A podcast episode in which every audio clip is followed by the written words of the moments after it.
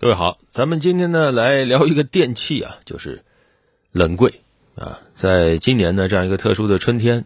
因为疫情的原因呢，不少地方这静态管理啊，让很多人呢想到了家里是不是要囤点货呀啊，囤点吃的呀啊，没想到让冷柜、冰柜意外的成了抢手货啊。公开报道显示，四月二十四号这一天，光北京苏宁易购啊。就这一个点，线上线下冷柜销量超过三百台，一天相当于平常一个月。而往大了看呢，其实整个四月，冷柜、冰柜都是家电行业的一个走俏的商品。数据显示，四月份十一号到十七号啊，冰柜线下销量同比上涨百分之四十六点四四，线上销量同比上涨百分之三十一点七啊。不瞒大家，其实我也买了一台啊，一时间好像这个冷柜啊，跟可乐啊，它成了硬通货一样。实际上以前呢。冰箱啊，大家都知道啊，都得买。但是呢，这个冰柜啊，在家电行业没什么存在感啊。冰柜呢，实际上分家用、商用有两种。这个商用呢，咱们在便利店啊、小超市都能看到。另外还有一个领域，就是一些餐饮店啊、厨房，容积呢有几十升的，有上千升的啊，主要是放各种吃的啊、水果啊、鲜花等等。而家用的呢。呃，咱们家里都有。一般来说呢，主要是存储一些冷冻的食品啊，容积呢一般一百一百多升吧。那么在家用制冷产品中，很明显，冰箱的普及率比冰柜要大得多啊。国家统计局的数据显示，二零二一年我国家用的这个冰柜啊，产量是两千九百万台啊，而对比之下呢，家用冰箱的产量是八千九百多万台，差距非常的明显。那现在这个冰柜突然火了啊，我们就要看一下它的优缺点啊。应该说冰柜啊，相对来说它的功能是很简单的，就是制冷。但是呢，它的容量一般来说很大，所以实际上你家里想囤货，那比冰箱更适合囤货啊。一般来说，这冰柜的柜子嘛，对吧？它的存储空间都是一百多升、两百升、三百升都有啊。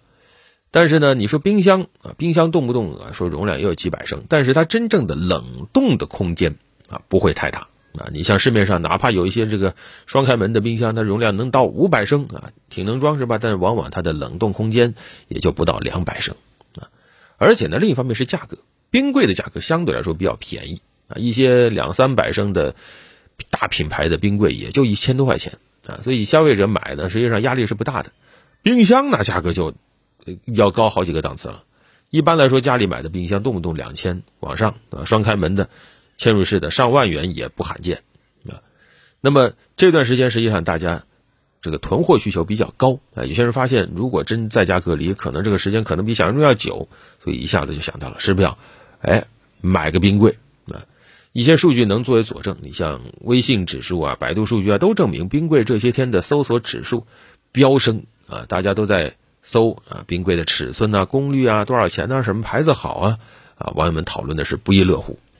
那么我们要说的，为什么之前大家家里都没有买过冰柜，或者很少有人想到冰柜呢？刚才说冰柜的好处，对吧？又能装，内部空间很大，又不贵啊。但是为什么很少有家里把冰柜请到家里去啊？是现在才想到呢？首先，那是功能上，实际上冰箱基本上家家都有啊。冰箱功能首先它比较丰富，既能保鲜，也能冷藏冷冻啊。你看，现在冰箱各种卖点很多啊，什么省电、静音、智能、净味、WiFi、智慧等等吧啊，可以说这些年冰箱的功能是不断的在创新啊，而且除了这个保鲜、冷藏，这些年各个企业还在包括智慧家电呐、除臭啊等等方面也在拓展，而冰柜呢，这么些年好像就没有什么创新啊，而且到目前为止啊，绝大多数的冰柜只有说。这个冷藏和冷冻这两种啊，但是你想两种功能都都开放呢还不行，你你得有两个温柜，因为它这个制冷技术啊，就决定了你如果只有单温柜的话，就只能有一个功能，你没法两个同种进行啊，这下就导致它的这种设计呢和功能相对来说是比较单一的，不是那么的人性化啊，你不会去买分区的，所以它的食物分类是不容易做到的。啊，而且食物想取出来也不容易，它往一个大柜子里堆的一大堆的话，你想从里面翻一个出来，那很困难。啊，当然了，我也看到有一些这个冰柜开始往冰箱的角度去考虑，啊，做分区的，啊，做立式的等等，但是好像目前来说啊，销量不是特别的好。此外，还有一个就是空间因为通常来说，我们看到大部分冰柜它是柜式的，占地面积是很大的，这又决定了很多人就不太愿意把他请到家里来。是的，你这个冰柜本身不贵，但我这一平米房子可很贵啊啊！此外呢，还有一个，那就不是冰柜本身的问题了，那就是目前我国的冷链市场实际上还是不够完善、不够发达的啊。对比发达国家，你像欧美啊、啊日本呢这些国家，它冷链行业发展一百五十多年了，整个冷链物流体系已经相对完备。啊，整个环节高度可控，啊，目前像发达国家，百分之九十的农产品是在冷链系统里流通的，像水果有时候它的冷链流通率能达到百分之九十五以上，